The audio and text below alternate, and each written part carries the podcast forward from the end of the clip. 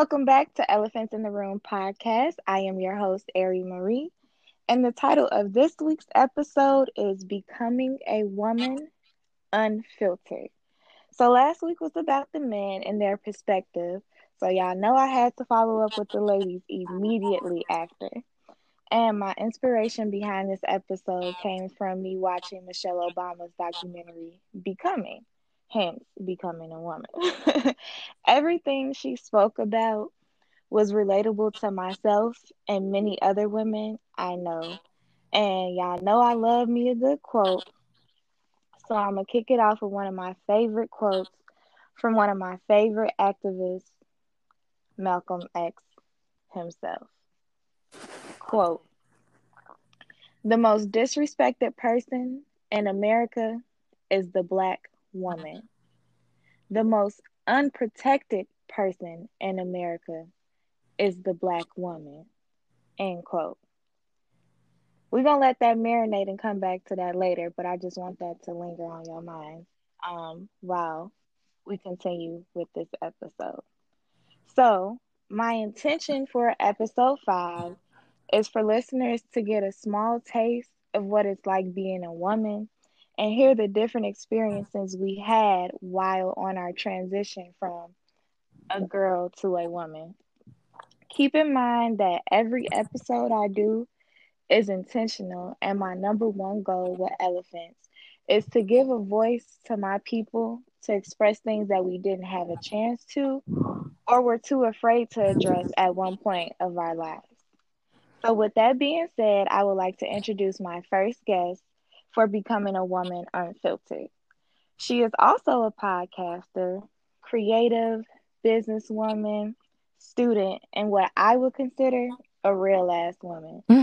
I took the time to listen to one of her episodes titled Her Story Overcoming Depression.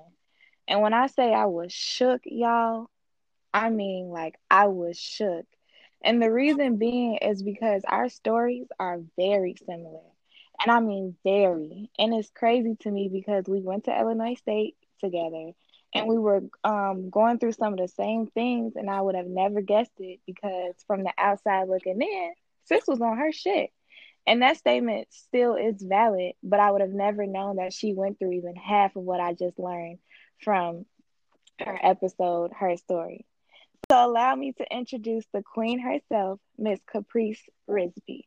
Thank you. Hi, everybody. I am so ecstatic to be on this podcast. As I mentioned to Ari, this is my first time being asked to be on someone else's podcast. So it feels mm-hmm. good. Um, I never it it really feels good. Like, and people tell me, like, I'm so glad you asked me to be on your podcast, blah blah blah blah. And I'm just like, yeah, yeah, yeah, you know. But then, like, asking to be on someone else's, I see, I can understand that feeling because it's like, you know, why me? So I'm happy to be here. Well, I am happy to have you here. It's crazy because with me doing this, so many people like, okay, when you gonna put me on? When you gonna put me on? I'm like, damn, y'all want to be on my podcast? I know. Like, shit, I'm honored. And then when I ask people and they agree, and they're like, oh my god, I'm so honored. I'm like, for real? Like, are y'all really fuck with the kid? Wow, like it's just like a great feeling. So I'm happy to have you here. Um, and so First off, I would like for you to go ahead and talk about your podcast and let the listeners know um, what was the reason behind uh, your podcast.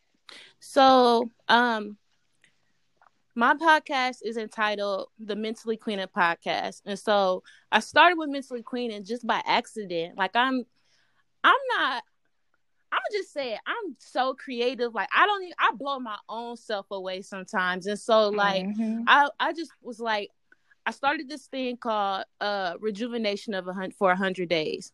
And so mm-hmm. I was putting together a quote. So basically I had like these groups of women from ISU in this group chat and then we I did like journal prompts. So I came up with a quote and then at the end like people were saying like queen queening this and queen queening that and then i just kind of put like mentally queen queening if something i was going through my instagram page one day and i just looked at that quote and then i just looked at the name. I'm like i need to do something with that because that's kind of dope and then it just turned into this mm-hmm. thing. And so um first it was the text messages. I started sending out. People would subscribe to the text message. I would send out a mass text message, um, mm-hmm. using this website, and then I started doing the podcast. And this was before I started going through depression. This is when I had started having anxiety first, and so okay. when I I came up with mentally queening the podcast when I was diagnosed with depression because I needed I didn't I didn't want to journal like I don't like writing stuff. I do like writing stuff down, but not to that effect. And so I just right. kind of felt like the podcast was my journal. And I really didn't mm-hmm. do too much with it. And then um I got to Texas and I needed a hobby. Like I'm not in school. And so like even when I was in school, I always had I was always doing something. Right.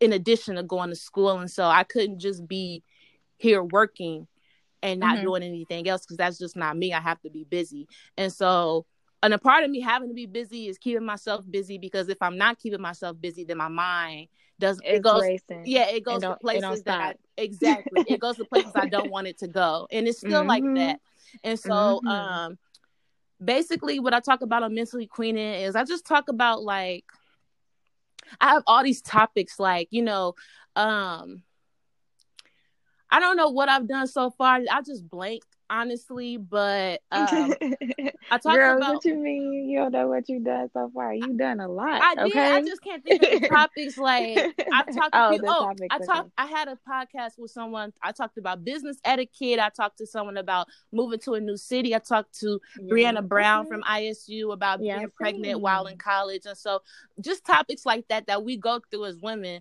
Mm-hmm. And just I want to talk to regular women because we all right. have a powerful story. Like we all have a testimony as yep. Ari can attest to because she has a podcast. She does the same thing, and so um, that's really what the why I do it, um, and mm-hmm. why I'm mm-hmm. going so hard with it because I really do think like the brand itself, mentally queening, can become something big because like God put it on my heart, mm-hmm. and so mm-hmm. He's like, if you stay consistent with it, then it can turn to be something you would have never imagined. So I have the podcast, I have the text messages, I have the Instagram page, I have the group chat, and I now I'm about to have a planner.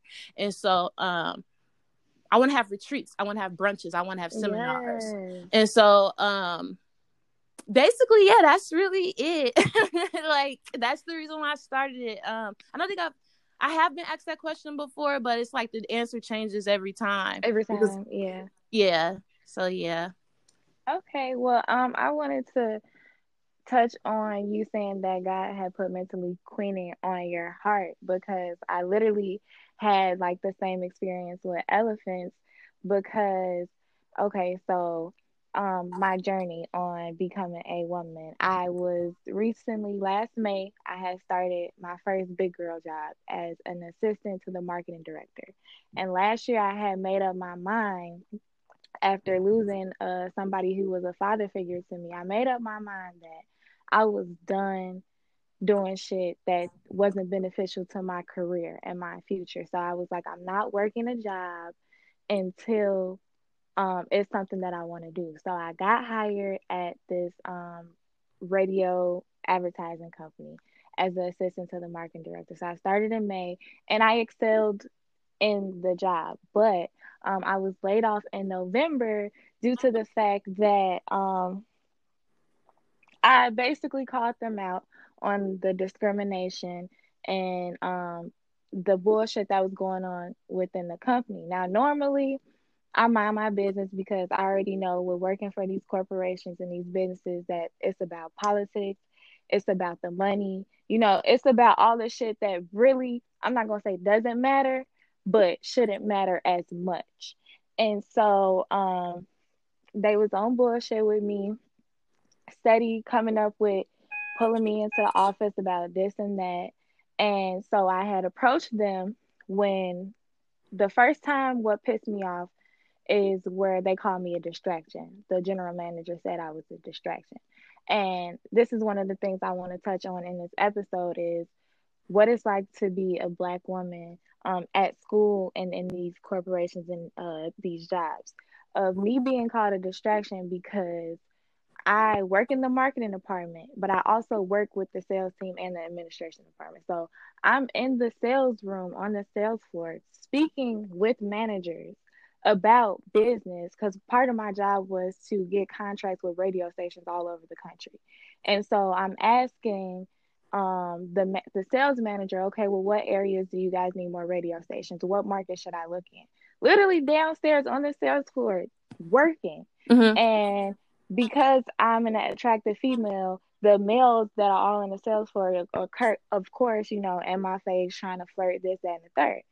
One, I have no control over that. I cannot control somebody else coming up to me and talking to me and this, that, and the third. Now, I handle myself a certain way and I carry myself a certain way as a woman, especially as a black woman and in the workplace.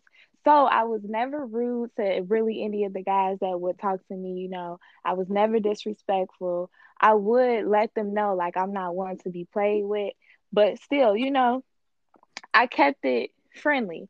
And so when it was came to my attention when my manager pulled me in the office and was like, "Oh, well the GM said that, you know, you you're not allowed on the sales floor anymore because you're a distraction."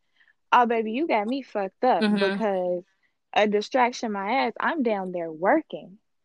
So what I did was I went to the general manager myself and I was like, you know, can I talk to you? So I went in his office and I'm like, you know, well, it was brought to my attention by my manager that, you know, I'm being viewed as a distraction and you know, I'm you know, I actually feel some type of way with that about that. I disagree with you because I'm down there working and the guys who are in my face and all of that, first of all, them niggas ain't working regardless of me being down there. Uh, most of them wasn't doing shit. So that had nothing to do with me being down there. But now you want to use me as an excuse as to why they're not working.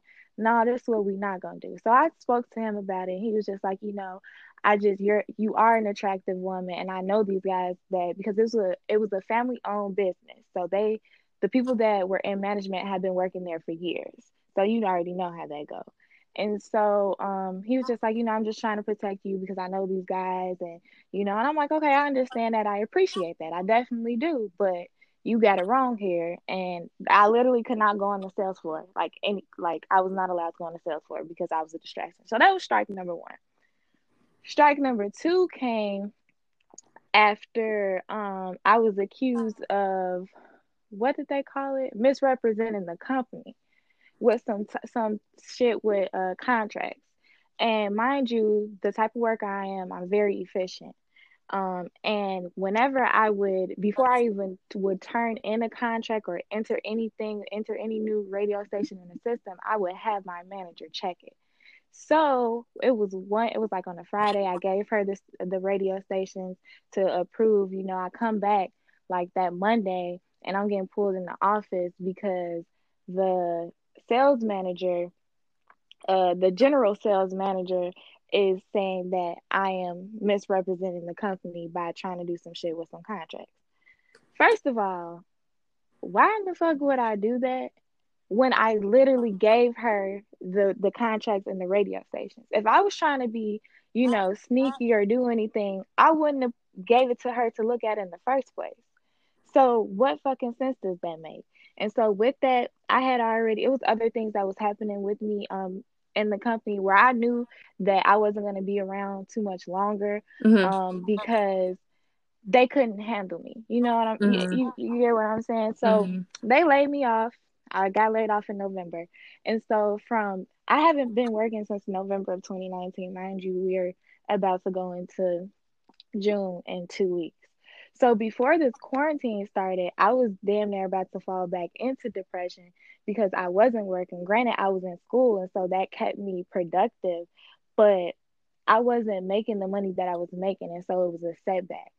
And that shit really had me down because I had worked so hard to finally get into, you know, my career and to have that setback. It was like a reality check, but it was hard. And so when after the they announced the second stay at home order, I was like, okay, now I gotta do something because I'm gonna fucking drive myself crazy just in the house every day. I already was quarantining before quarantine. Mm-hmm. So it's just like, okay, how am I gonna make it through this without losing my fucking mind? And so that's when literally, like one week, I planned elephants in the room.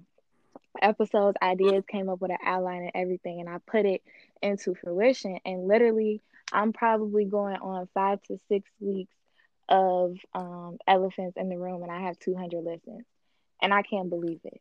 The amount of support and love that I've been given is is overwhelming. It's crazy, but I am excited. So um, I wanted to touch on you saying that God put that on your heart because I do honestly feel that God had put elephants on my heart as well. And I was literally talking to one of my friends um, from who I met while living in Atlanta, and we were catching up, and we were talking about God. And um, I hear that you speak about God, and I follow you, and so I know that you're a believer and you have strong faith. And I feel like it, I'm so happy that a lot of us are loud in giving glory to Him because I was really just literally just saying earlier, like all you have to do is just to listen to him and follow his word, and everything else just falls into place. And I've been asking and praying, you know, for him to help me walk in my purpose as well as his purpose and do his work. And I've been the happiest I've ever been in years. So I just wanted to touch on that, um, piggyback off that and just say like I I feel you. I support you a thousand percent. And I can't wait to see where mentally queening goes.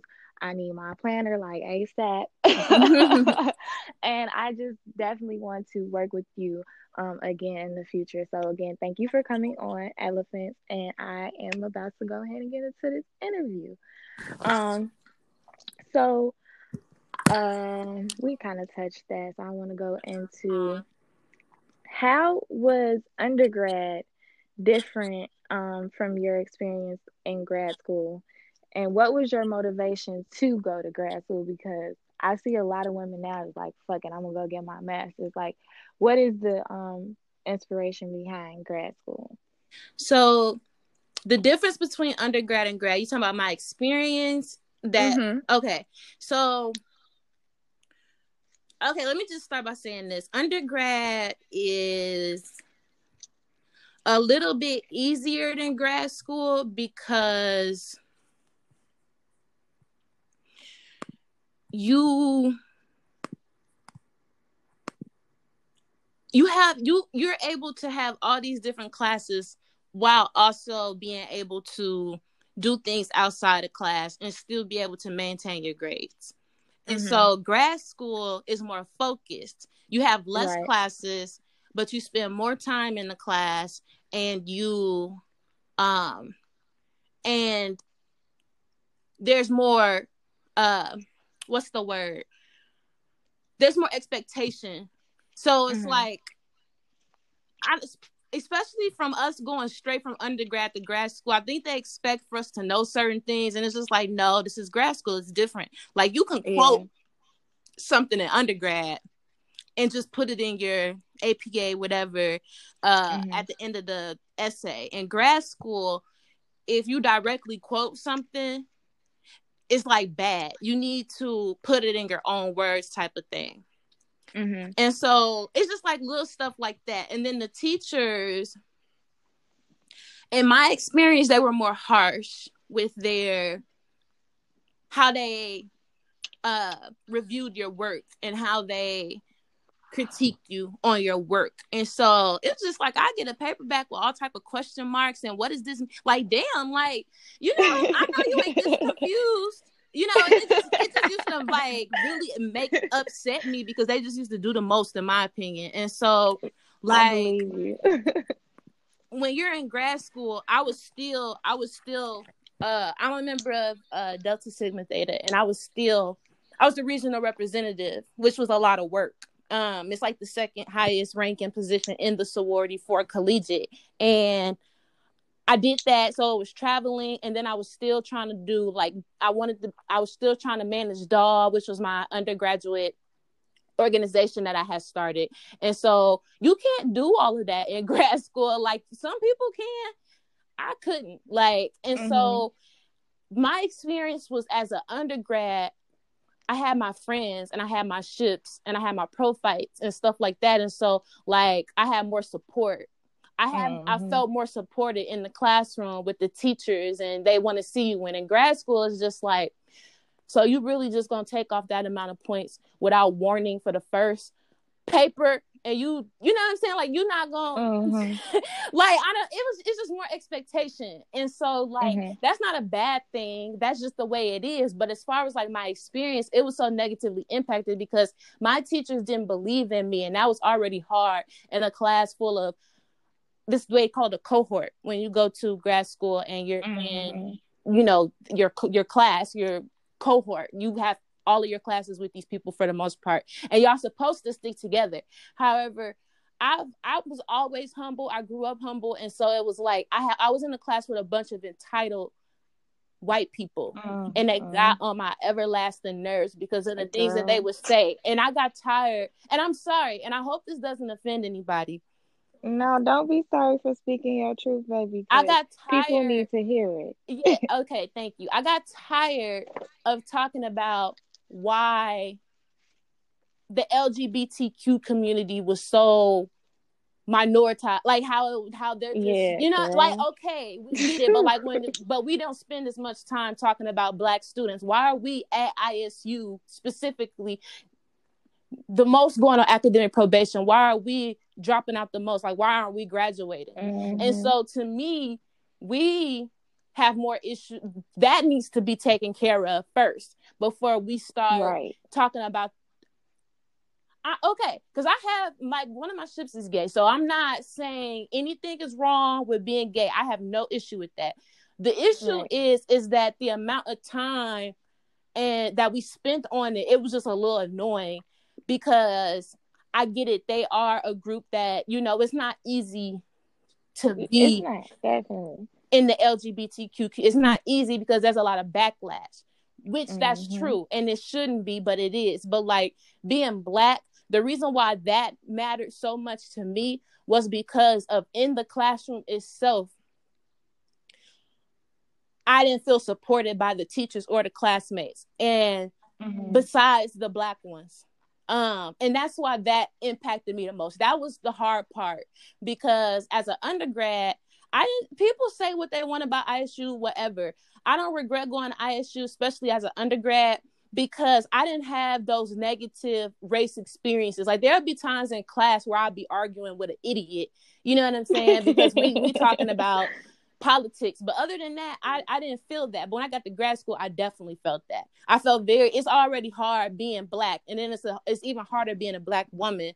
But like the people in my class were very entitled. They were very arrogant. They were very competitive. And I'm just like, to me, I'm I'm thinking like we're a cohort. We supposed to when when this when this when it was introduced to me, they say, you know, your cohort is your people's like y'all, you know, y'all study together, y'all bounce ideas off of each other. Like I remember asking this uh and Violet goes by they. Violet was born a girl. Violet's real name is Mhm. actually Taylor. So Violet I remember asking in the group chat, like, you know, what questions are y'all asking, you know, so I can bounce some ideas off y'all. We had to do this interview assignment. Violet says, um, I think this is an individual assignment, but if you need help, like something, she, something, not she, something they said, because Violet goes by they, something- they said, I went off. I'm like, this is why I don't like y'all now. Like, I don't like y'all. Like, y'all really irk me. Like, I don't like y'all. Y'all competitive. Y'all think y'all better than other people. Y'all always want to push this agenda. And this is the reason why I don't like y'all. So when y'all wonder why I don't participate in class when y'all want me to, is unless it's the teacher's directions, it's because I don't like y'all. Y'all, I can't stand y'all. Like, y'all suck. I, I, I've never dealt with anything like this. You people are terrible people, and you're going to be terrible in your jobs because all you think about is getting ahead for yourself. We are not in a competition. I don't see your grades. You don't see my grades. I know that. Like they just was like, I, I, I, that's what really did it because I did not feel supported. My teacher told me to drop out when I didn't have to drop out. Mm-mm. Out, um, because um you may not get into another grad program. And then when all i had to really do was drop a couple classes and go on academic probation. Okay i try again. I didn't make it but still I, at least i had that option. Because she's not even an advisor and she's telling me what I should do. Mm-hmm. You're a teacher for one class. Like who does that? And so no, I don't messes with them. I didn't like my Mm. grad school. I don't mess with them. I don't like my grad school experience. There's some things I could have done differently too. I was I I went into grad school, Mhm. and this is your second question. Why did I go to grad school? I went into grad school because as an undergrad, I was heavily involved. I was an RA. I started DAW. I was a Right. Delta. I was a mentor from Masai. I was I volunteered for First Look every year. Like I was heavily involved with the campus because it made me happy to see to make an impact on Yeah. students' lives because we are really struggling. So when I was a Masai mentor, I was Mm-hmm. mentored Yeah. black and Hispanic uh girls. And them was my peoples. Like I made sure they was straight. I was their mentor. And that really Right. so when I w- was about to go into grad school for project management. I'm like, I'm just doing this because that's what other people do coming out of the graphic communications major. Mhm. And I'm like, I don't even really, I don't, I like my major, but I don't, I, I really like, you know, helping students. They say, oh, well, this is student affairs. So it was the same thing. I got into ISU for a ride with a graduate assistantship. My graduate assistantship, that's what really put the cherry on top because my I had a boss tell me, you know, you don't talk to people and what do your mama always tell you? You don't go to work to make friends. Like I don't I I come here and I'm supposed to do my job. I do my job well. What is the Yeah, why do I gotta talk to these 60, 70 year old women? I don't got grandkids. Like, and then she said I need to talk to two people per day or something. Like she was a micromanager. And so it made it really hard. I'm already got Girl. school, lady. Why do I need to be counting how many people I talk to during the day? I talk to students. Like that's my job. I don't why do I have to interact with you? I'm a shy person. Like you people may not think that given all the things I'm involved in, but I'm like I don't like small talk. I don't like engaging in small talk. I feel awkward. And so Yeah. like if me and you just don't vibe, we don't vibe. But I vibe with the director of the career center because Mhm. she was black and so like we vibed well and so that was just the that was just the the um the trend is that everybody that i encountered while i was in grad school if they were black i vibed with them. If they were white i just didn't. But it wasn't like that as an undergrad. I didn't i vibe with Mhm. both you know? And so my Mhm. residents were white. Like i was Mhm. cool with i didn't have no issues with that. But as at grad school it just stood out a little bit more.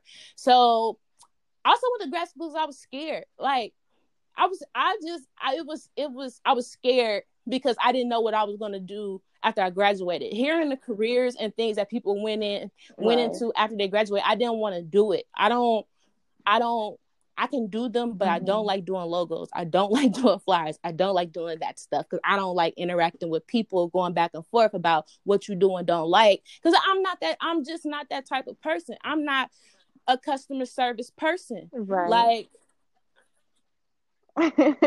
well, at least you know that about yourself because I hate people that get into those roles and ain't customer service friendly, and it's just like, yeah i don't bitch, get another job. Don't be raining on my parade. it's funny because I'm in customer don't like service now. It's literally do. what I do is answer the phone, but it's it's simple, it's quick. You know, after I get them off the phone, I got to deal with them again until I get the next person that make me mad. But it's okay because I'm not in, interacting with them in person. you know, they're not telling me what to do. They just I I have I give them the information they need. If they don't like it, so what? If they like it, then have a great day. Other than that, but I don't have an attitude about it. But like with the graphic design thing, I don't have the patience at the moment to keep going back and forth switching things and stuff like that. Because when i promoted my services i had a lot of people coming to me at one time and then they need stuff done within a week. So then it's like oh i could do all of this but i didn't take into consideration the picky people who don't come to me with an idea at first and then i you know muster up something and now they got all these different things. And there's nothing wrong with that. With a logo it's very personal. Like this is your brand that you want and i don't want to be responsible for it. So that's just me being honest. I don't want to i don't. I just want to work with students. When i was when i had my second chance at grad school and i worked in the uh the advisor center i was an advisor to 20 students and i had to meet with them every week for 30 minutes. And that was fulfilling to me Mhm. I was actually impacting. Not saying you don't impact people with graphic design, you do, but that was my service. I feel like that's a public service, and I feel like that is what fulfilled me the most. That was the most fulfilling job that I had. Um, because I was actually helping people. Because I went through college as a well, not really first generation. My dad went to college, but my mom didn't. But he don't remember nothing, and so like. like I had to get find those resources on my own. And now that I have those, I don't want other people to mm-hmm. have to mm-hmm. go through trial and fail. I just want to tell that. them what I yeah. think, what I know, and then let them, you know, do what they need to do. But at least they're a few steps ahead now. They don't have to. They now they have that advice, and that's what mm-hmm. I find fulfilling. And that my essential goal. I really don't want to work out of. I don't want to work out of college when I retire, like when I retire, I want to, mm-hmm. or before I retire, I want to have a nonprofit. I don't know what it is yet, but I want to have a nonprofit. Like I want to take girls mm-hmm. on college trips. I want to do service. Mm-hmm. That's what I want to do. I don't want to work for anyone. I want to do a service. And if I do work for someone, I just want it to be meaningful. Not just I don't want to deal with politics, as you mentioned. So yeah. that's my story about grad yes. school and whatnot. Yes. thank you, thank you. So a few little comments on that. One, I am the same way. I definitely um, will be having my own organization in the future, near future. And I was actually just talking to my partner about me, like, damn near, I don't think that, well, I'm not even gonna say I don't think, I know that I will not be working for anybody anytime soon. Me being able to have this freedom with elephants in the room, um, and me working on some more things, I will not be working for anybody else until it's something that I want to do once again, like I said, beneficial to my career. If it's just a job to make some money, just to be doing it, and it doesn't serve me no purpose, and I'm not being filled up while doing it, then they can have it. You know, that's just not that's not where I am anymore, and I haven't been there for a long time. So this pandemic was a blessing in disguise for me.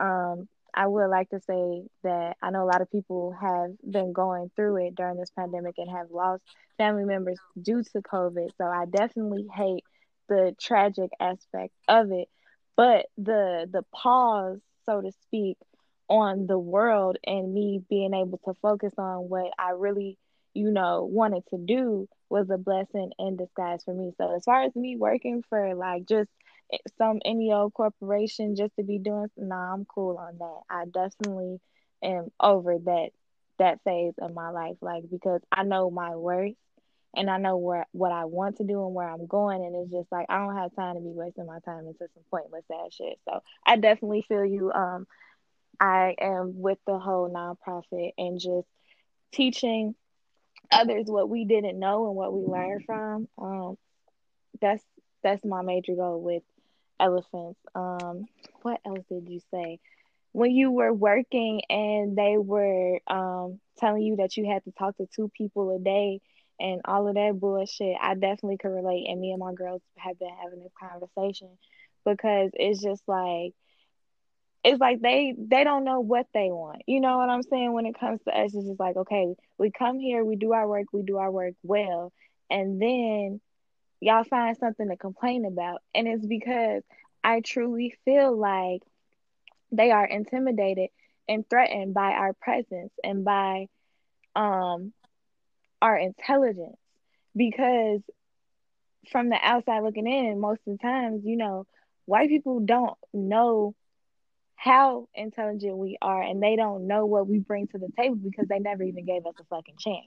So that's the problem to begin with. So I can relate to you in that situation where it's just like, bro, like what else more do you want from me? Like I ain't coming here to play, you know, friends and shit with these motherfuckers. These are co-workers. You know what I'm saying? They don't give a fuck about me for real, and I don't give a fuck about him, and I'm about them, and I'm not gonna force it. So I feel you on that tip as well. Um, but what I wanted to get into while I was watching Becoming I take notes on everything. Like I really am an old ass lady. Um, I had took notes on uh when she talked about after she graduated and she went to um well, she went to Princeton, but went from Princeton to Harvard, and she winded up working in the law firm, and that's where she had met Barack. And she was saying, like, you know, she was just thinking at one point that she had just became a box checker. You know, she was just doing what she had, she doing what she thought she had to do. And in your um podcast, you spoke on mm-hmm. yes, was ma'am. it imposter syndrome? Right. And I was just like, you hit the nail on the head with that one. Um, and that experience where I relate as well is because, you know, we tend to downplay our accomplishments um, because we are comparing ourselves to, you know, other people that our peers and what we see on social media and shit like that. So, one thing that I did on my journey was um, in 2017, I had moved away to Atlanta. And when I moved back in 2018, I went on a cleanse. Um, and I went 30 days with no form of social media because I had got to a point where I was kind of pissed off at myself because I wasn't progressing um, as fast as I wanted to. And I was still dealing with some of the decisions that I made in the past had led me to where I was in in that moment in that present in, in 2018. So I was like a little pissed off at myself because I left school, I left ISU, I left Heartland, and I left Robert Morris because I was I was experiencing these different things, and it's because I wasn't happy because I was going to school for something that I was told to go to school for versus going to school for what I want to do. And you know, it's definitely a big difference. But I used to downplay my accomplishments because I didn't graduate from ISU because, you know, I didn't finish. And it wasn't until like my goddad, who I lived with in Atlanta, had told me he like, just because you didn't graduate didn't mean nothing. He like, you did so much work on that campus. And I had to take a step back and be like, damn, I did. Like, I was in my sister's keeper, you know, programming chair on that with Tara. I mean, not Tara, with Tara, your ship. Um, and I was on Profound and started off as a general member and worked my way to the e board to becoming the vice president of Profound and just still mentoring some of the women that went there and all of that. And he had to like remind me of you still put your such your imprint on that campus. So don't sell your short, just sell yourself short just because you didn't get a degree.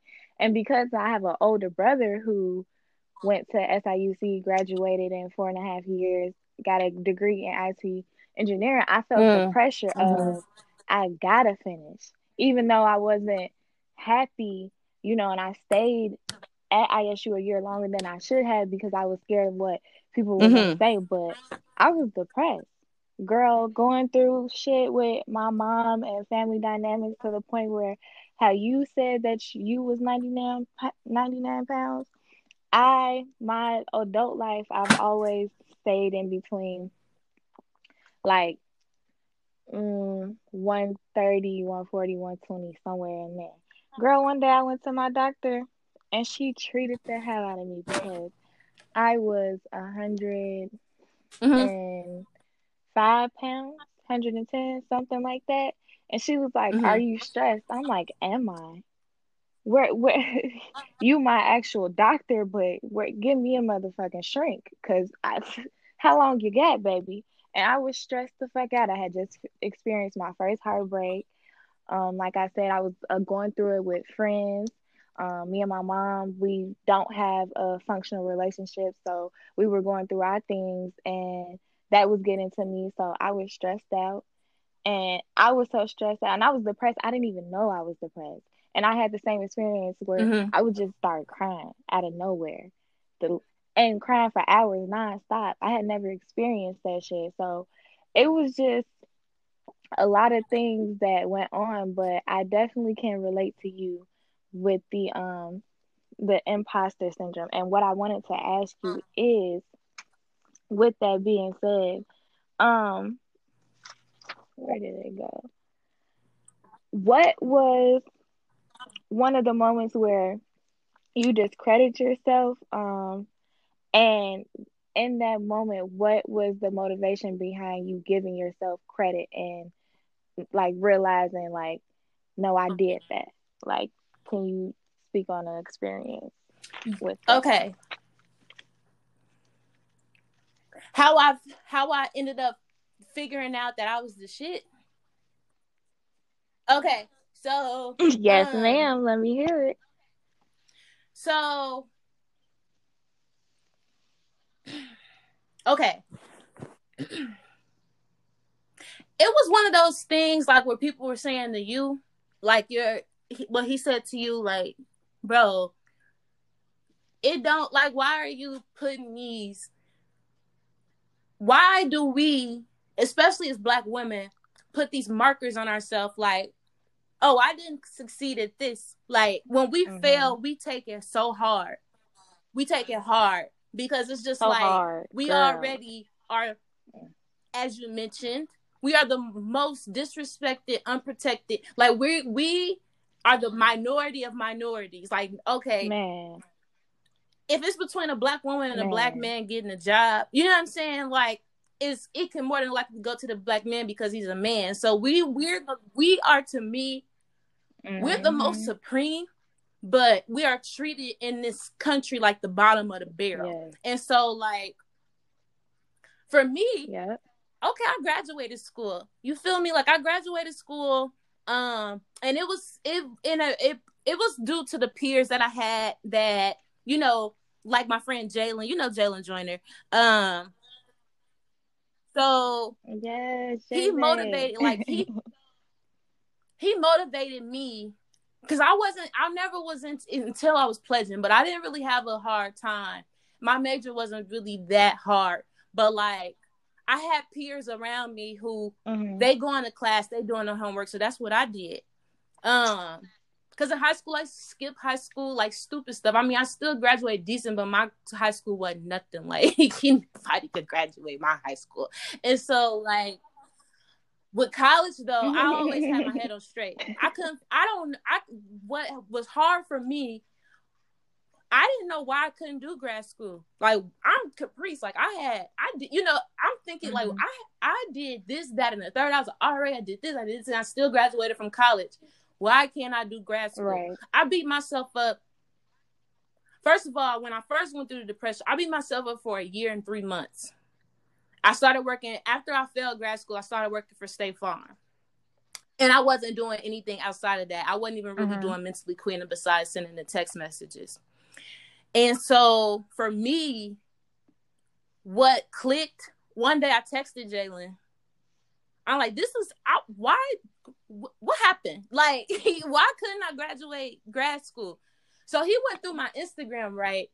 Next thing I know, my phone just steadily going off, going off, going mm-hmm. off while I'm at work. He's sending me all the pictures of my accomplishments. He was like, degrees are cool, Aww. yes, but who all can say that they did this? And to me, that's when it kind of clicked like, if I did that, I can do that again. Why okay. do I need a, a master's degree right now? I was tired. Like, I, right, I did all of my that. accomplishments. And yeah. Truth be told, I can't blame other people from my graduate school experience because either despite all of that there was other black students in the class that felt the same way and they passed. So i'm not saying it's anybody else's fault. It's not anybody's right. fault. I was tired. I was i was too doing too much. Like i did a lot as an undergrad. Mm. exactly. Yep. and i needed a break. and so god told god it clicked that god said mm-hmm. i needed a break like caprice you have anxiety now and then it done folded mm-hmm. over into depression because you can't keep up with everything and so to me it was like it just uh-huh. something just clicked it wasn't immediately when he said that but slowly but surely i don't know what happened in the summer I weighed the most I had ever weighed in my life, coming from 99 pounds. And I could send you a picture of my veins showing in my arms coming from 99 pounds to 145 mm-hmm. now i weigh 150 I, ch- I weigh myself every day because mentally i'm scarred from that experience looking back at pictures coming up in my snapchat memories i didn't even know i looked like that until people would ask me randomly mm-hmm. are you okay and then i started then now i'm looking back at the pictures like i knew i weighed didn't weigh that much but i'm looking back at the pictures and looking at myself in the mirror now like wow because i was really going through it all because I didn't believe in myself, regardless of my downfalls. I mm-hmm. I let them be downfalls when really it's yeah. just okay. We all fell in life. I just had so many wins oh, as a yeah. as an undergrad. I had so many wins and I was so Woo. involved and I was doing so well.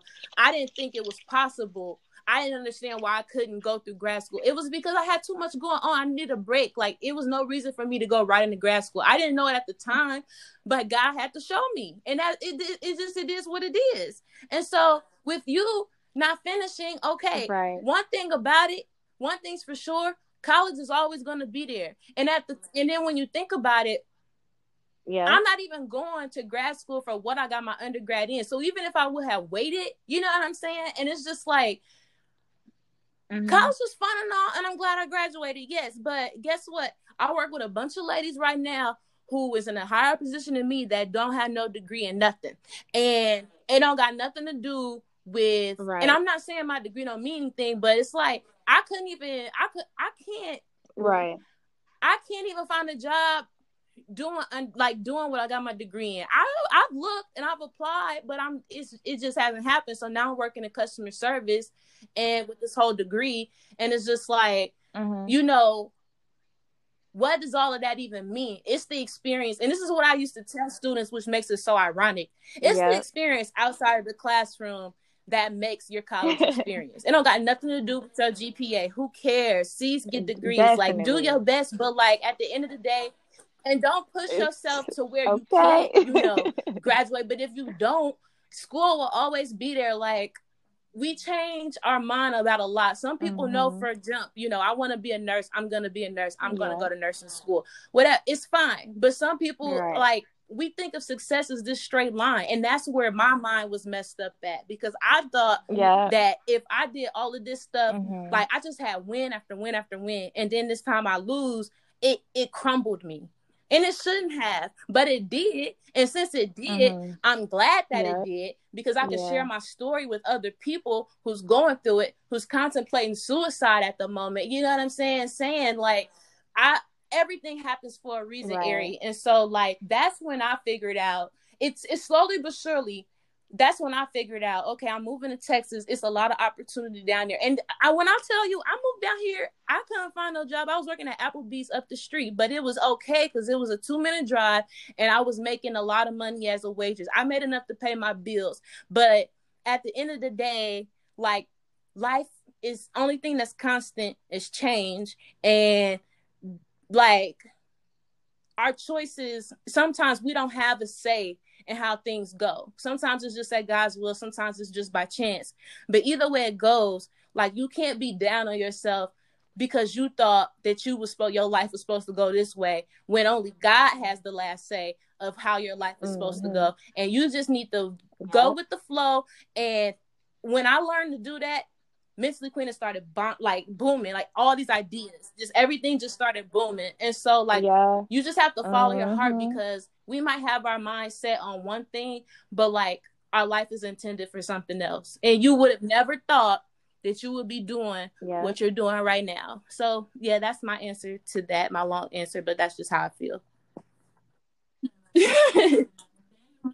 well, um, that was honestly everything that I needed to hear, as well as I feel like my listeners needed to hear and more. Like everything that you said is what I've been saying as well. Um, just in conversations around me, and I'm so happy that God has aligned everything and things are coming full circle because yes, everything does happen for a reason. Everything that you did led you to where you are today. Your childhood, all of those experiences, they definitely align and have been aligning for me that even though I hated ISU as far as because I was going there mm-hmm. because mm-hmm. I was told to go away to college, you know what I'm saying?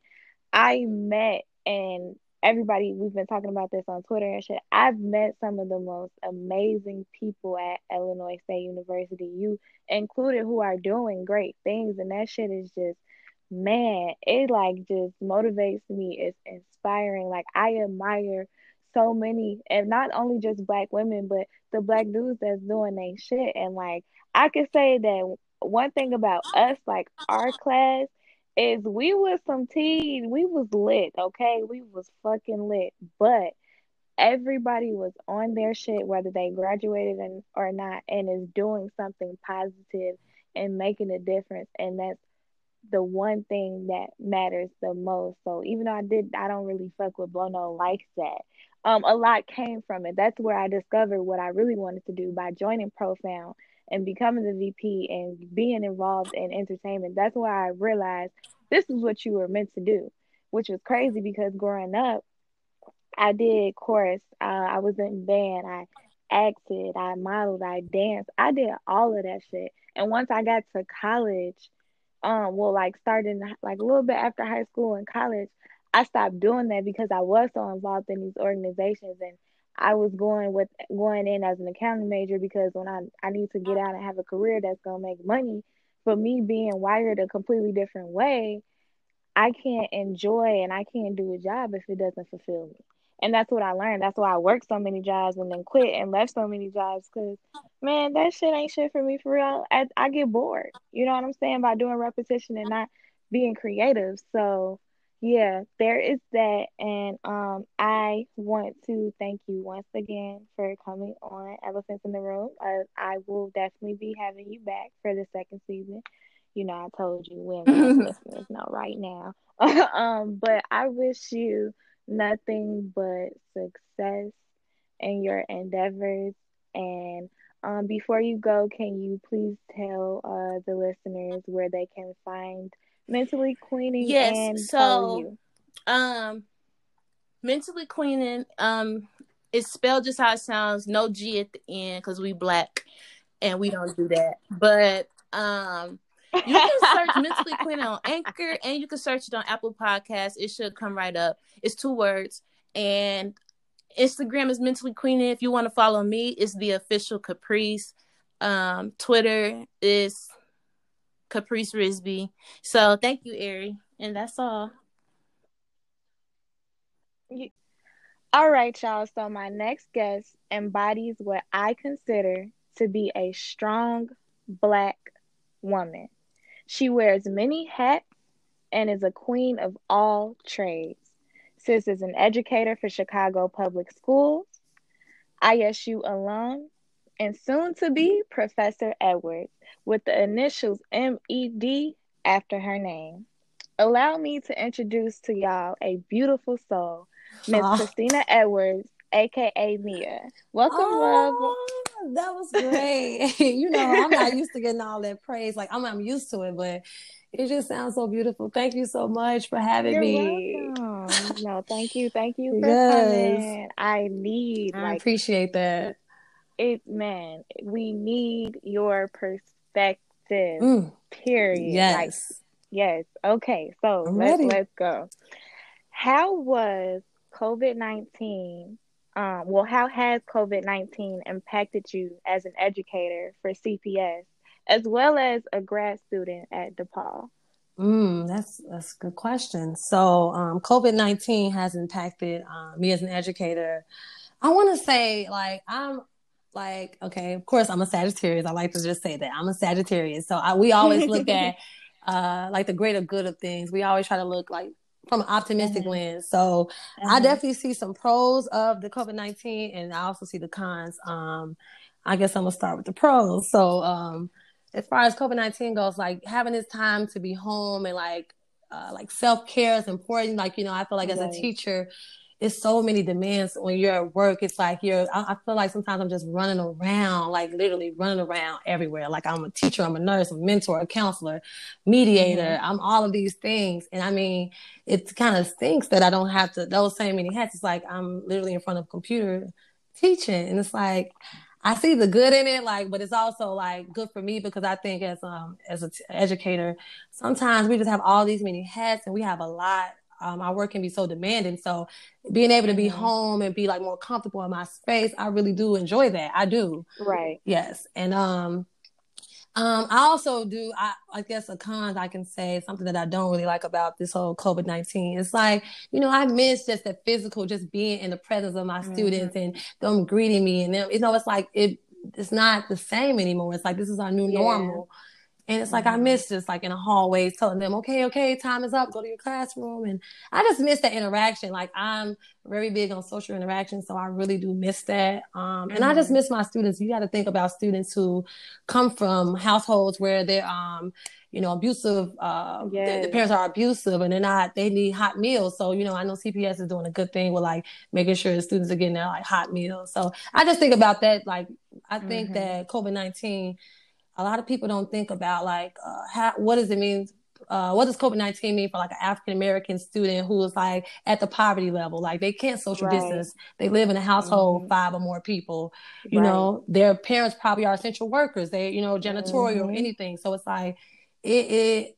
I always try to think about like I guess that's like another thing about me. I'm always thinking about how it may it may not affect me. I'm definitely blessed, and I thank God. Mm-hmm. But you know, mm-hmm. some people who are less fortunate than me, who can't social distance, who can't, you know, they have to work, and it it it, it can be. um it can be draining and exhausting. So my heart goes out to my students and people who are going through that right now. It really does. Okay, so talk about um, how it's affected you um, in grad school being a student. Oh man, you know, uh, I still remember when they, we first had the news. We had like a impromptu meeting, like, hey, it's a meeting. We need you guys to come. And it's like, okay, it soon. Because I'm also interning at DePaul too. Okay. So yeah, I'm interning too. So I'm too many hats, too many hats. Girl. yes, you you you doing it all, yes, which is why yes. I needed to have you on so I'm so that happy. people can understand that first of all, a black woman can do it all. We can, we can, can do it we um, literally can, yes. And we do that shit and we make that shit look so easy. It, we do effortlessly. Yes, effortlessly. Man. Yes. but people don't do understand they what don't. it takes because we that. make it look so easy. And so that's why I'm doing what I'm doing to have a voice for all of us because people really don't know. Like when I worked I worked at the UPS store on 35th, mm-hmm. and um, I, it was black owned, and my manager was a black guy. And he was really cool, you know. I didn't necessarily agree with the way that he managed sometimes, so we we bumped heads. But one thing that used to piss me off about him is mm. um I I told him that I was getting a second job. Mm-hmm. And so he used to question like if I was going to be okay with working two jobs. Mind you, my coworker mm-hmm. was a father um and worked two jobs as well around the same age as me. And I used to always ask him, like, what the fuck you mean? Why you question if I can handle two right. jobs? And this man over here working two jobs as exactly. well. Like, this ain't shit. Right. I'm like, when I went to ISU, I worked three jobs. Me too. Me too. Me I ran two organizations. Yes. Baby, let me let me show you something yes. real let quick. me show you. I, I got let, let, me show I'm, you. I'm gonna show you. Yeah. Yeah, I, I think they don't think about that. Like right. So yeah. this is our time to let them know, sis. This is our time. this is our know. time. I'm ready. Yes. so, so uh, yeah, to answer your question, um, how does it COVID nineteen affect grad school? Like yeah, we had this impromptu meeting. They were talking about like, oh, we might have to work from home. And I remember as far as interning, I was like, how is that going to work? Like I'm finishing up, you know, I'm graduating. I'm graduating June 13th. Thank God. Oh God, to hey, God be the glory. So I was just like, what does this mean for like interns and like as far as graduation? And it's like when I found out the news, like we're gonna have a virtual ceremony, it kind of put a damper on things. It's like I mm-hmm. wanna I wanted to like really celebrate that moment, like with intimate and close friends and family. And it's like, I don't get that. It's like virtual. It's not the same. No, it's really it's not. not the same. And, um, you know, remote learning is okay. I'm in my last class right now.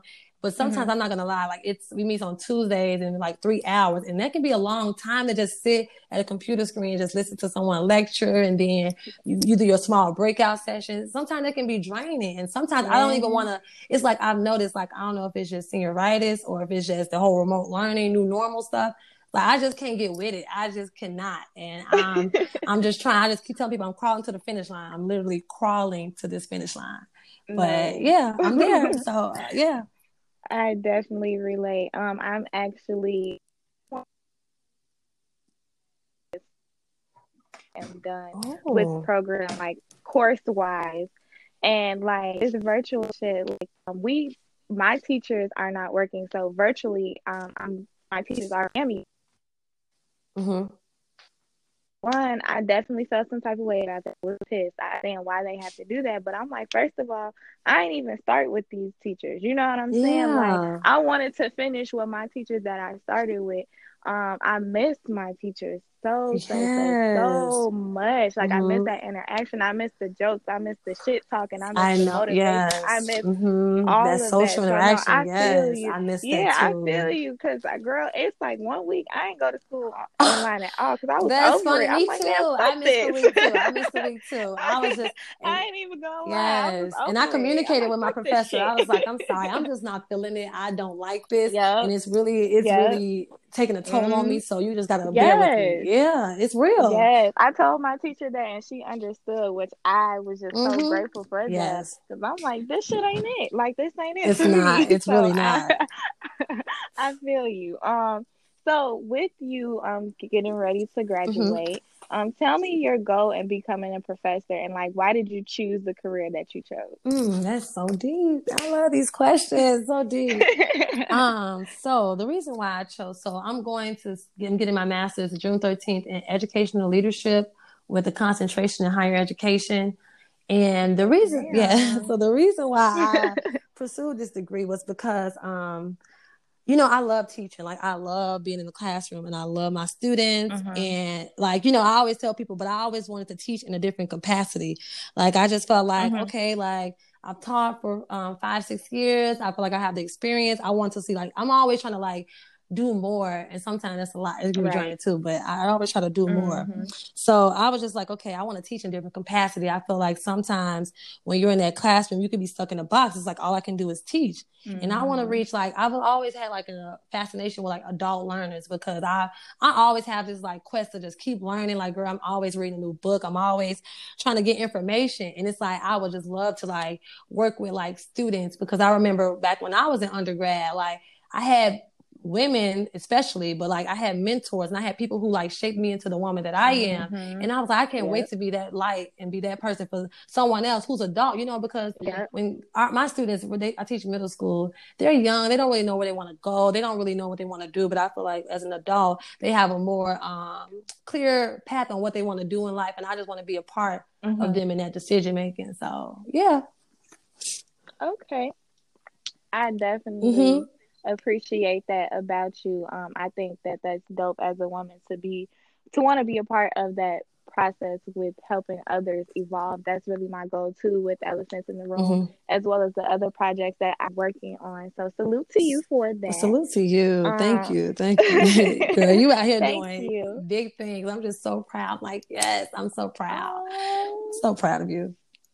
Oh, Yeah, you're doing great things. And this man. That really podcast, I'm like, girl, like I know I'm getting off topic, but like I was listening to it No, last night and I was just like, dang, like you're just so dope and you just have a beautiful soul. And I just feel like that's just so rare to have. Somebody can be like intrinsically just genuine and pure. It's just like, wow, like that's good that you have that. And like, I don't know, I just feel like I was in your podcast too. Like I listened to what the band had to say and like it just was good. It was, I felt like I was in an interact. I was actually there with you guys. Like I didn't just feel like I was just listening. I feel like I was part of the conversation.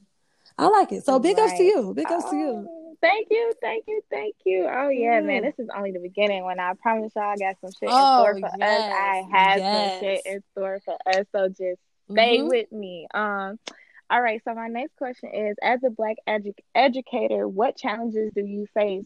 Um, being, and I would.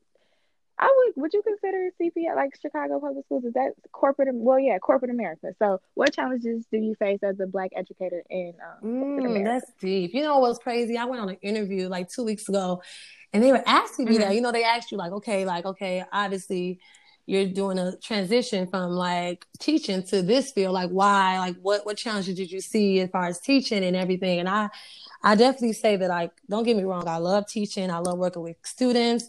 However, like the academic freedom that I thought was ex- that existed in Chicago public schools, and not even just Chicago public schools, just the school system in general, it's like it wasn't as expansive as, as I had anticipated.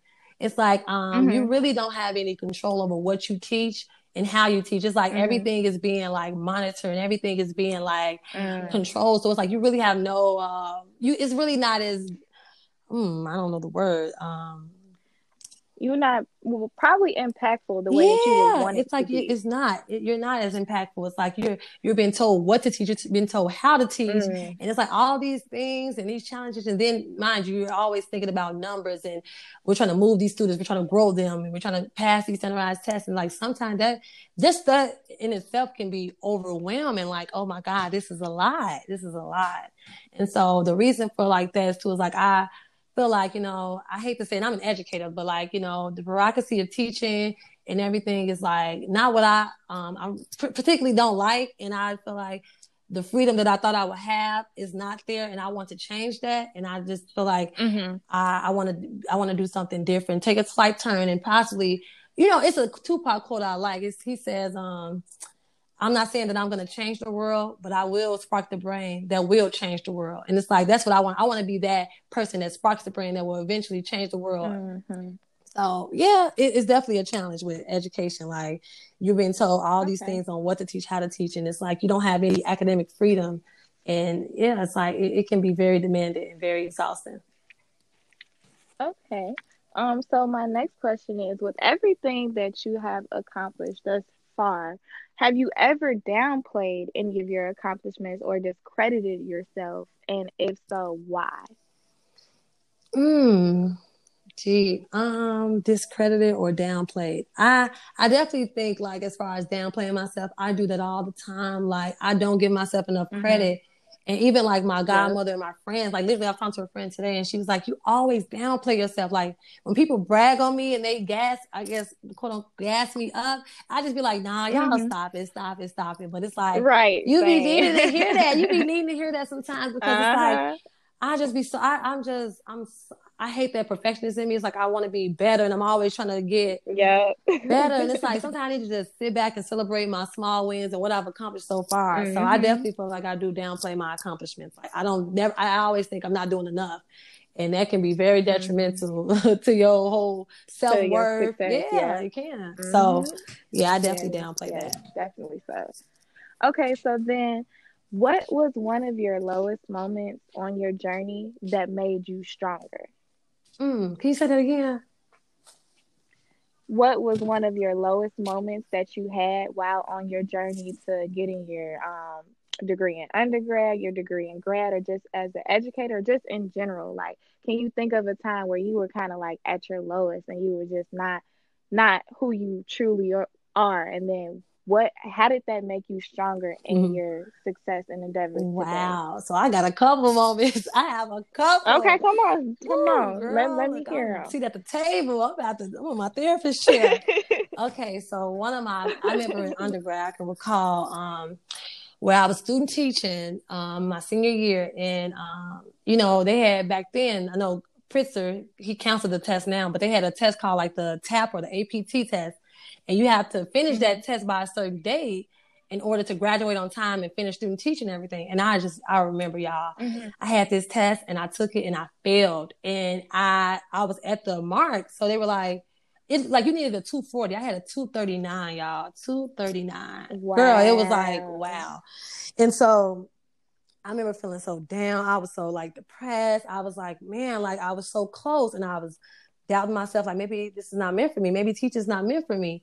And again, it took a woman, it took a teacher, a, a mentor, a sister to come to me.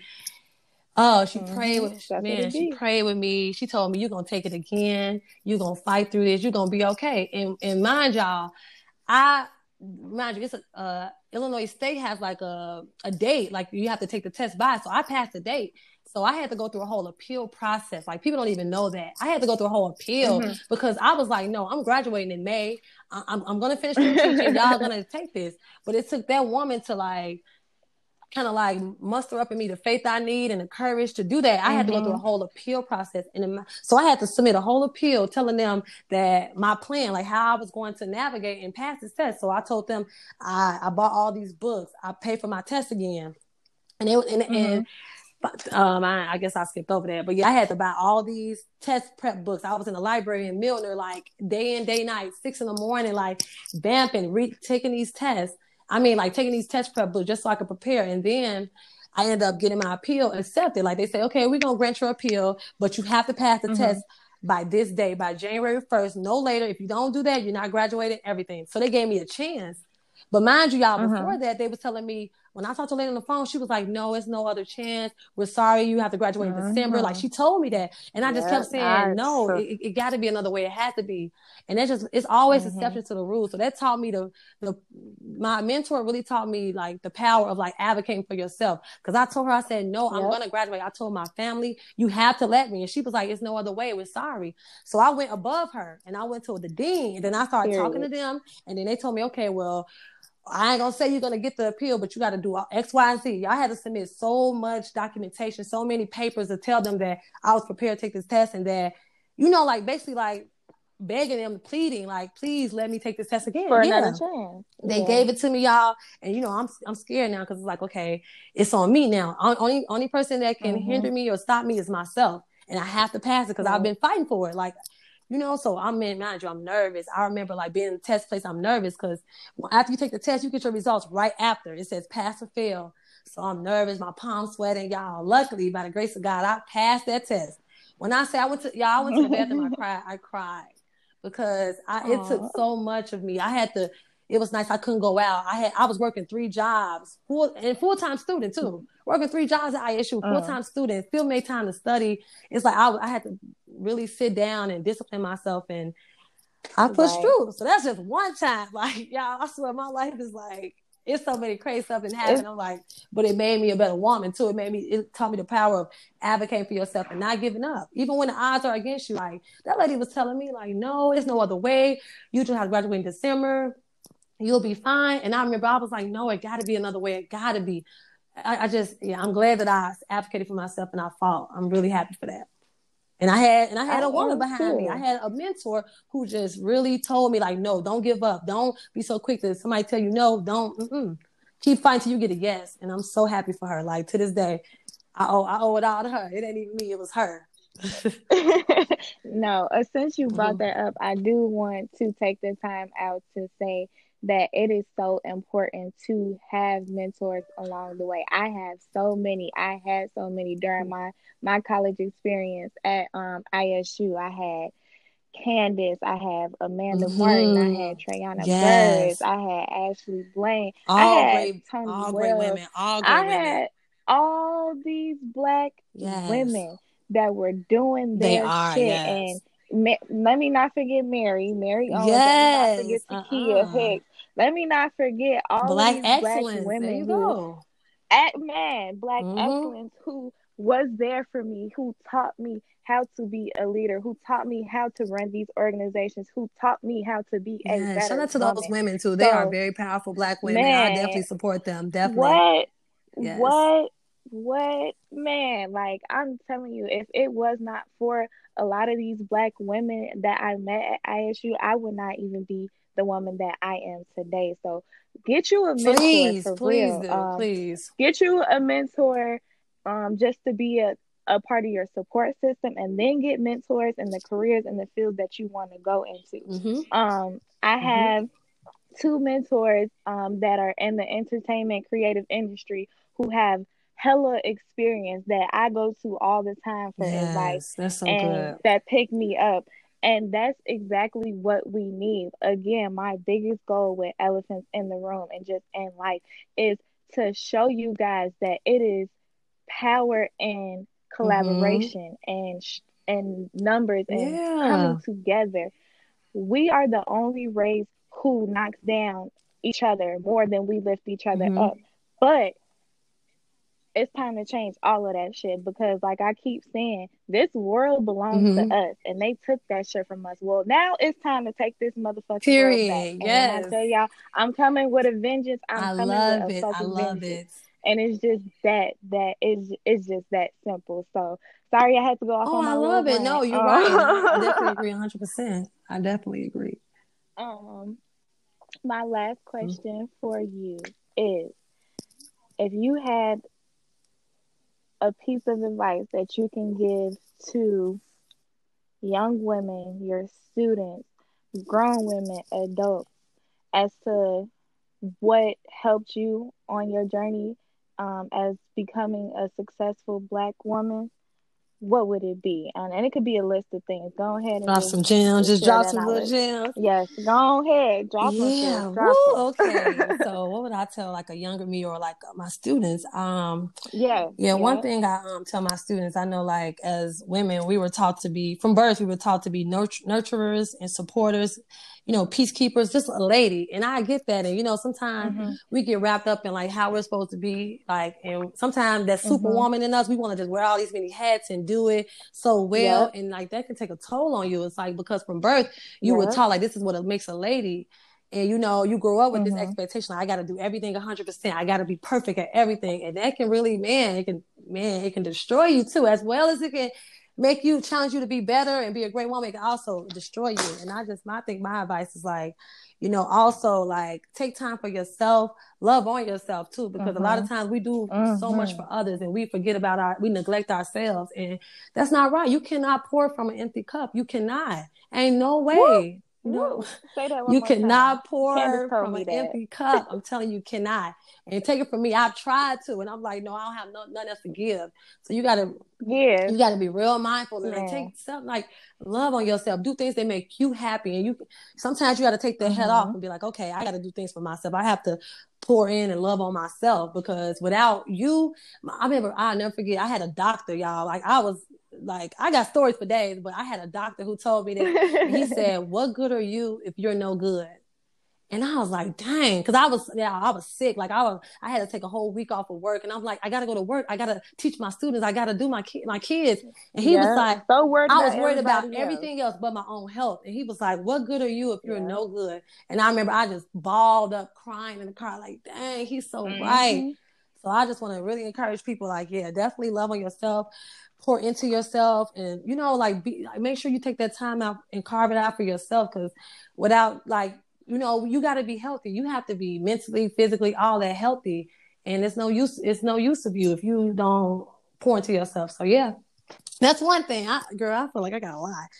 Uh, also, like, Go yeah, you know, ahead. she's Drop about one more. womanhood and everything. I also think like we all people are so quick to say like, oh, I don't know new friends, or they're so quick to say like, oh, Girl. I don't mess with too many women. They they fake. It's like that means that's if if you feel like the people that you meet are flaky and women are phony and all that. It's like it's something that it's something in your spirit and your energy that resonates with that. Because there's no way you can think all Mhm. women are flaky and phony. It's like no, and Yeah. so much power in like community and like as sisters, I feel like we gotta support each other. Like we gotta lift each other up, Yeah. uplift each other. Like don't laugh at another sister because she going through a breakup or she did did Yeah. this mm. or did you know made mistakes. It's like we all been there. We all went through pain. We all went through all types of Yeah. types of things. And like instead, we should be there encouraging the woman, um, empowering her, let her know like you're not alone. I'm here with you. So I definitely think like Yeah. we definitely need to like get rid of that like competitive, like try to compete with each other and try to support Yes. each other, empower Yes. each other. Because we all we really got. Men don't do that. They they team up together and they make millions and billions. Like we need to team up together and do the same and empower Period. each other. Like we have to. We sisters. I never laugh at another woman's pain anything because you know what? The same way that um God did it for me, He could do it for them. And the same, you know, I notice when you say things like, "Oh, that'll never be me. I could never be her." Guess what? God, Shit. God will put you in that position. It- and he'll humble you He'll real fucking quick. And He'll it'll be you. you and I only learned from experience. Like, okay, I've been through the same predicament, so I know not to play with that word. I know not to to speak that over my life. I know not to laugh at nobody else's pain. So. Yeah, we need each other. We need each other. We need. It's not wrong with needing people. I would not be where I am. I would not be where I'm in, where I am today without the help of a woman, a mentor, mother. Mhm. I'm just so thankful for the support I got. I would never have been where I'm at now. I definitely had to reach out for support. Always, like not just God, Mm. but like God placed angels. Yes, He placed people in my life to help Ooh. uplift me and empower me. And I'm so thankful because I it was times I thought about giving up, and people were like, people don't even know that. Like you know, I thought about giving up like a lot of times, but I had people just rooting Mhm. for me, like, no, we got this, we got this. Don't suffer in silence. Yeah. Don't suffer in silence. And I was like, okay, Mia, Don't suffer. I was like, come on, Mia, you got to get real. it together. Get it together. So they they they picked me up when I was down, and I'll never forget that. And I'm always I'm forever indebted to them, and that's why I do what I do. And I want to reach out to other young girls, and and I want to you know like let's pay it forward. Let's do this for the, our young women because they don't have they need role models, they need mentors, and we got to be there for them. Yeah. For real, for real. So I thank you again for coming Thank on. you. Um, invite me over for Yes, we have wine to have wine. so we can We talk. do. We definitely need to. Once it's all Um, over, we're gonna do that. I promise you that. Yes, Thanks for having me. I appreciate it. um, I will definitely have you again. Um, in season two, I got so much set in Girl, I feel so. Um, honored. season two. Oh, I'm glad. Like I really, I swear, I appreciate all the love that I've been given with doing this. It is just so crazy. Yeah. It's so overwhelming. Like I'd be so emotional, crying every day, all day, because I just like, damn, like thank y'all. It really, it really feels good to Yes. be And here. you know because, what? I had to um, cut, sorry to cut you off. You also inspire me ahead, to like do a podcast. Like I'm always doing other things. I'm like, man, I've been saying Mhm. for the longest I'm gonna start a podcast, and I just haven't got on it because of school, work, and mentoring. But it's like I definitely think by the summer I'm gonna do that because it's like I like that you're the voice for the women, and I just love your topics, and I just think you're just so beautiful inside and out, and your voice needs to be heard. So. I, I, I appreciate everything you do, and you're just like are just a beautiful person, and it's not many people you can say that about. you, thank So you. I really do love that about you. Man, it's because of the women Yeah, around me. thank- Shit, y'all hey, yes, okay? Y'all yes. So thank you. Oh, Oh. wait, wait, wait, wait. Tell everybody where they can um find you On uh, Instagram? on Okay, Yes. so my Instagram name is irreplaceably underscore Mia. I'm gonna spell it out. It's I R R E P L A C E A B L Y underscore M I A. So irreplaceably underscore Mia. And if yeah, I guess just Instagram, right? Yeah, I'm just giving Instagram. Yeah. Yeah. yes. Make sure y'all follow her. She is a dope woman. Yes. Sis be lit as I be lit, too. yeah. she don't, definitely don't, knows how to have a good time. Too. Don't get it twisted. I be lit. she definitely knows how to have a good time, me. but she's also um a, a great woman. So make sure y'all follow her. And that concludes Elephant Okay. Guys. My last guest is literally one of my favorite people on the planet. She has always been a great nurturer, spreading and giving so much love unconditionally to everyone around her. She's one of my biggest supporters, and I can call her to talk, cry, vent, or for whatever, and she's always there.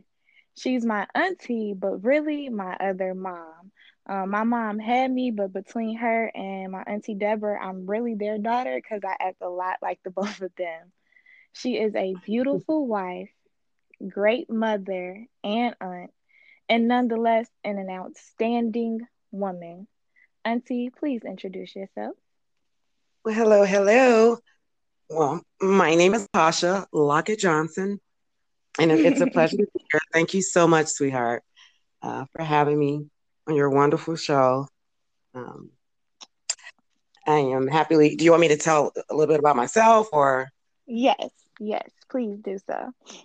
so? I am 46 years young. I have a wonderful husband who actually my junior. Um, yes, And, uh,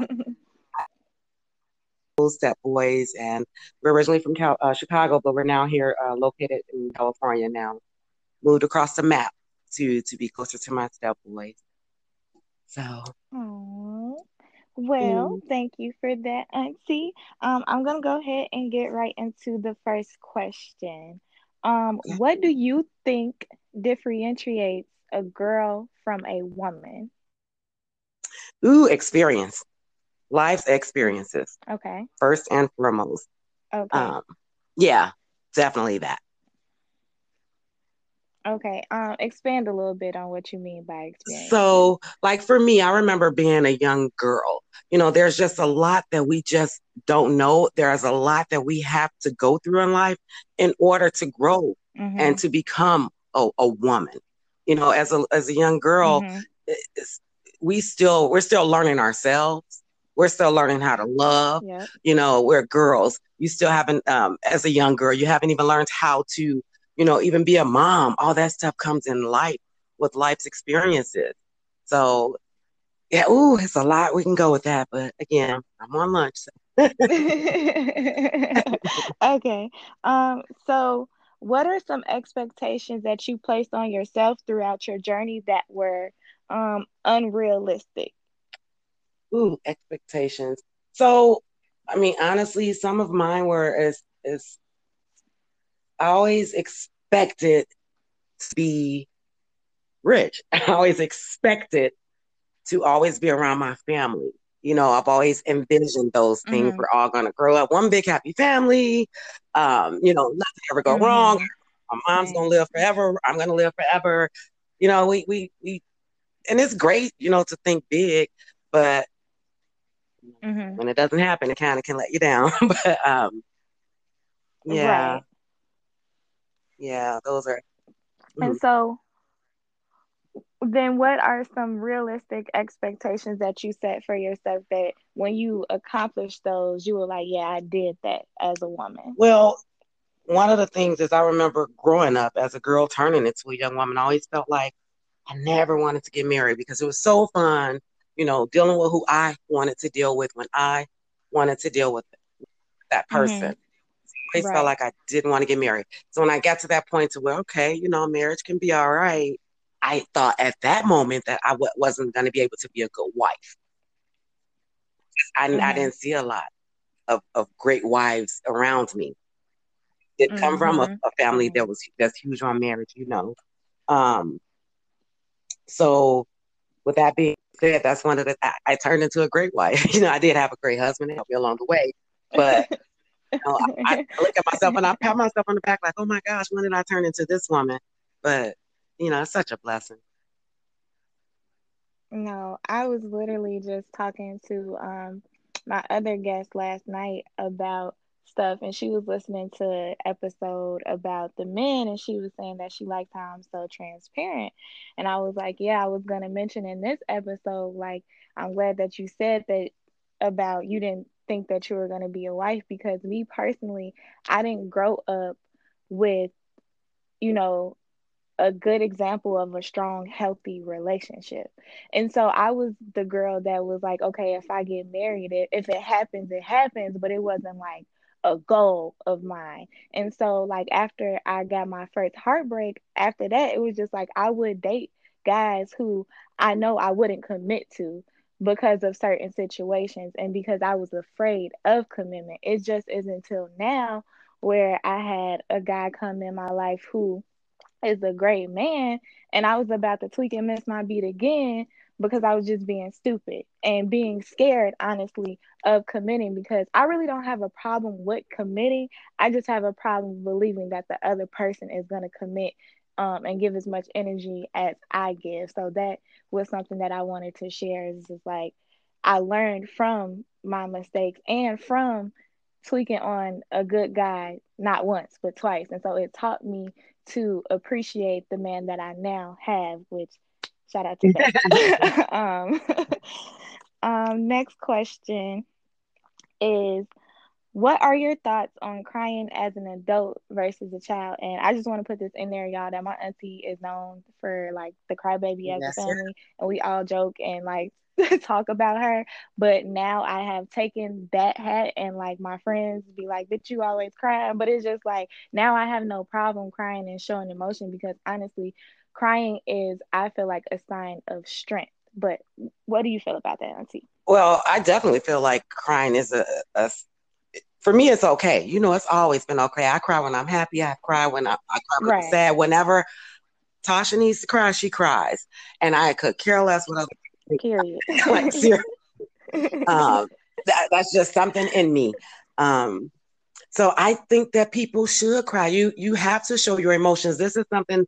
Everything that every emotion that we are blessed to have, that means we have to use it. And crying is one too. If you're Mhm. okay to cry, being a woman or a man, you know, it's so okay.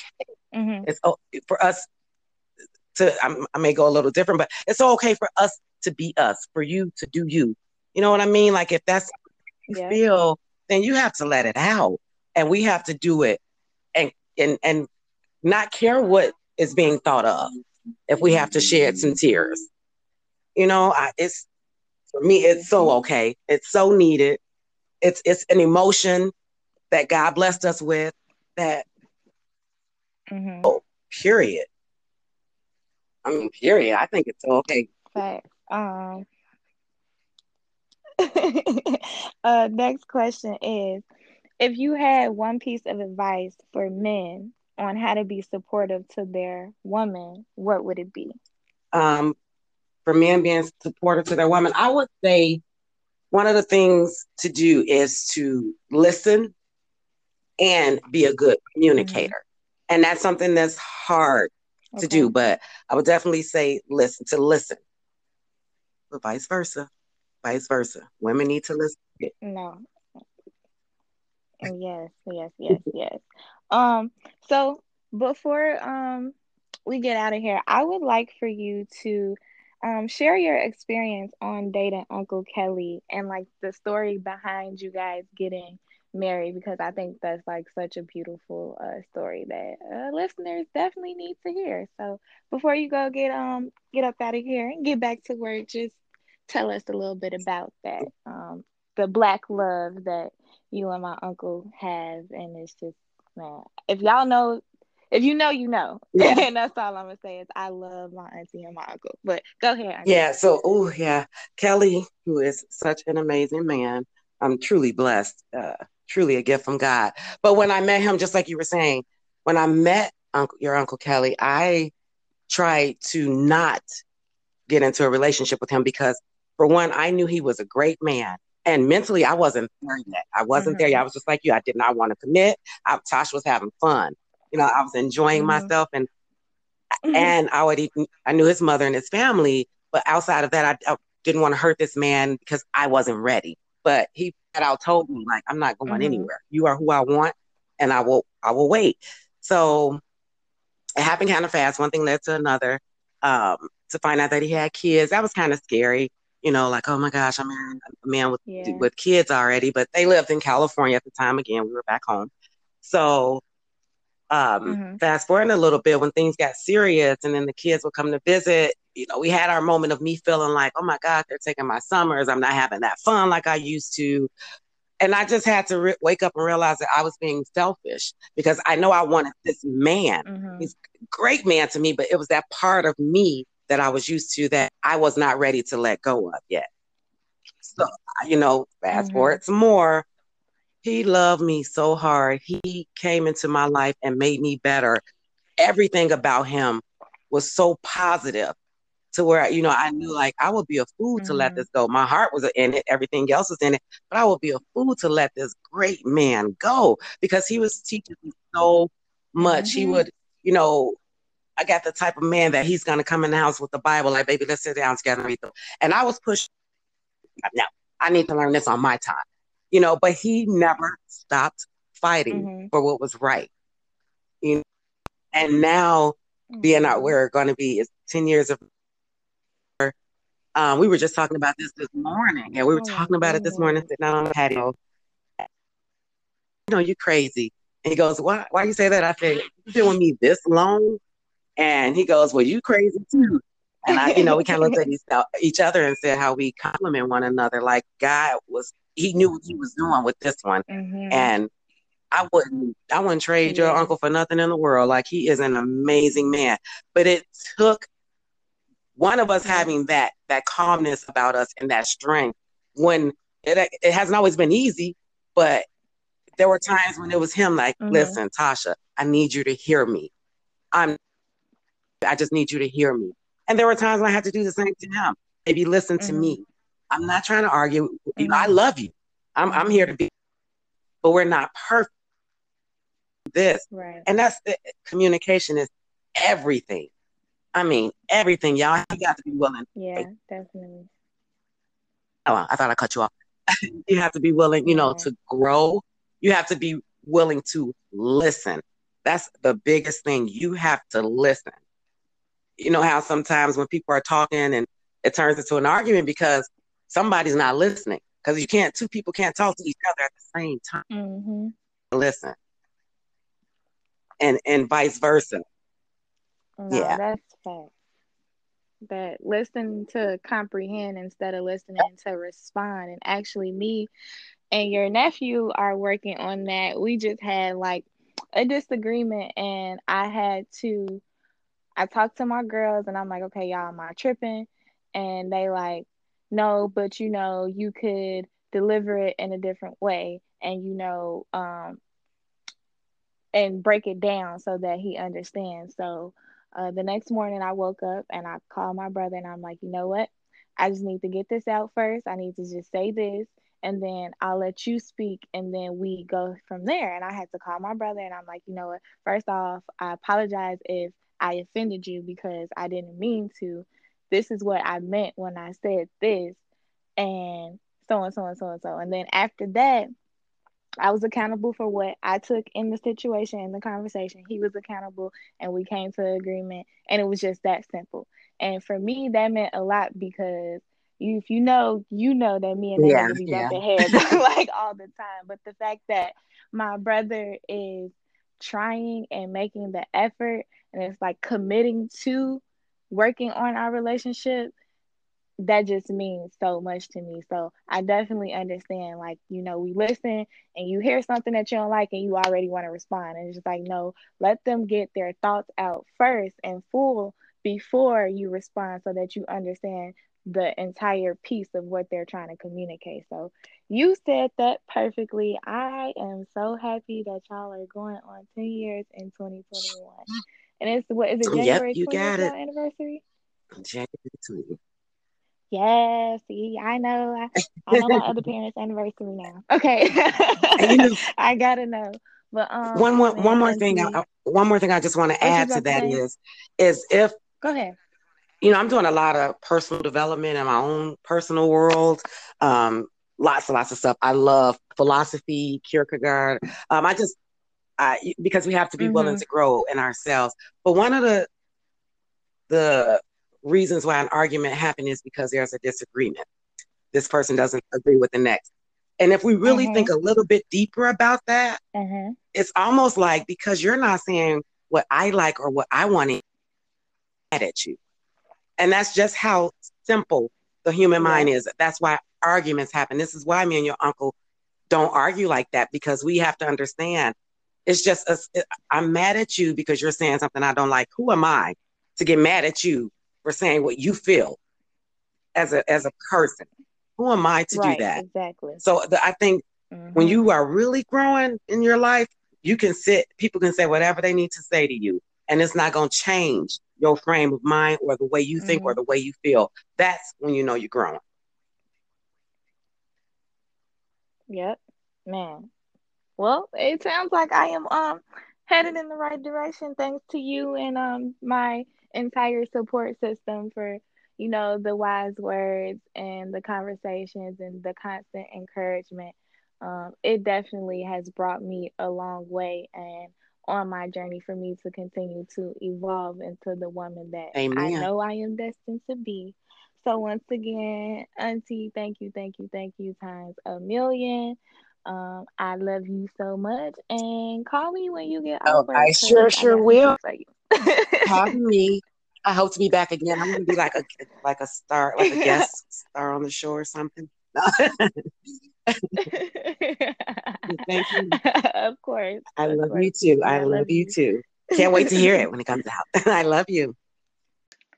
All right, y'all. That concludes becoming a woman unfiltered. And before I go, I have to share this knowledge with y'all.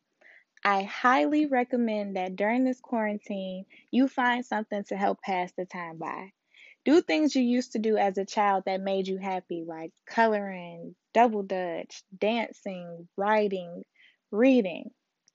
And some life changing books that I read on my journey were by one of my favorite Black authors, Valorie Burton. My work mom at UPS put me on to her, and after one book, I was hooked these are the order that I read them um, in, but honestly, it doesn't matter. They all are excellent reads. Number one, Happy Women Live Better 13 Ways to Trigger Your Happiness Every Day. Two, Successful Women Think Differently Nine Habits for Happier, Healthier, and More Resilient. Number three, Successful Women Speak Differently Nine habits that build confidence, courage, and influence. Number four, it's about time, the art of choosing the meaningful over the urgent. Takeaways that I got from Successful Women Think Differently. As a successful woman, you definitely need to think differently. And these are seven key decisions that um, Ms. Burton covers in the book. Number one, I do not, I do not downsize my dreams. Number two, I focus on solutions, not problems. Number three is one of my favorites and probably the most important one in my eyes. I choose to be authentic. Number four, I choose courage over fear. Number five, I choose relationships wisely and nurture them intentionally. Let me read that one again for y'all. I choose relationships wisely and nurture them intentionally. Number six, I will actively seek feedback and use it to grow. Number seven, I know my purpose and take daily action in the direction of my vision. One more time for y'all.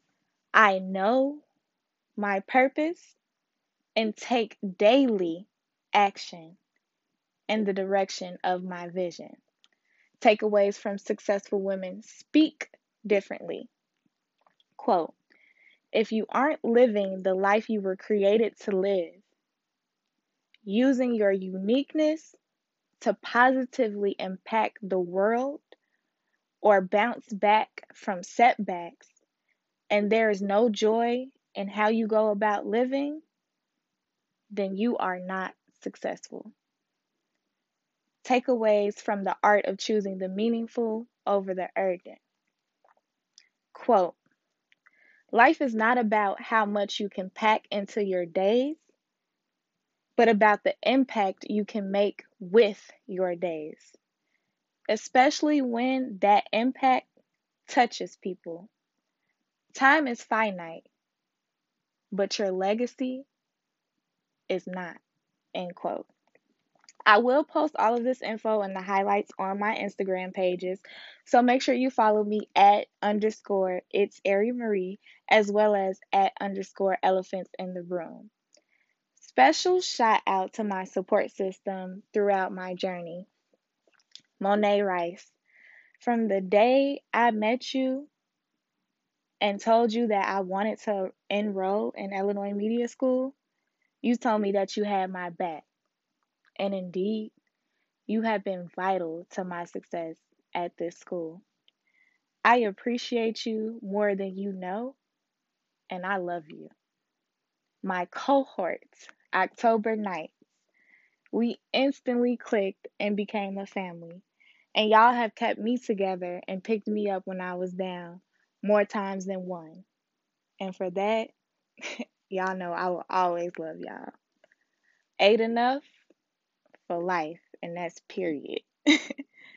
and I just want to point out that my experience this time around in college has been amazing because the staff and teachers care about students' success. And the support makes all the difference in my experience. Shout out to Oz, Chuck, Jimmy, Adam, Miles, Emery, Stone Pony, and Armand. Y'all have made my college experience unforgettable, and I sincerely thank every single one of y'all. And because this episode was about women, shout out to my girls who are my biggest supporters Moneybag, Twin, Baby Girl, Ebony, Lexi, Candace, Shannon, Deja, Nisi, Davri, Rumi, my mentors, Darshay, Brene, and the list goes on. I love y'all so much. And when I say wherever I go, y'all coming with me, I mean that. And that's on God. If you were to ask me what I think a woman is, I would say a real woman is a leader, a creator, because let's be clear a woman gave birth to every man and woman alive today. A woman is powerful, resilient, accountable, and fearless. Transparency moment. I struggled hard with accountability because I hated being wrong. I mean, nobody likes to be wrong, of course, but because I'm somewhat of a perfectionist with some traits of OCD, I always wanted to be right and perfect. Well, perfect doesn't exist. And I quickly began to learn that when I went away to college at ISU, certain experiences showed me that I wasn't always right and the way that I thought, and that I had to unlearn some of the toxic learned behavior that I picked up from my childhood. Now, with accountability, that takes time and commitment, and I'm still working on that every day. So, I want to let everybody know, women especially, that we don't have to be perfect. It's okay to be wrong. It's okay to change your perspective and opinion on things after you receive more information on the topic. We are all learning as we go and as we grow. Special thanks again to my guests Caprice, Mia, and Auntie, better known as Tasha. Three females who embody what I know to be a real ass woman. So I'm gonna leave y'all with this quote that stuck with me from Sarah Jakes Roberts' Just Enough Faith sermon.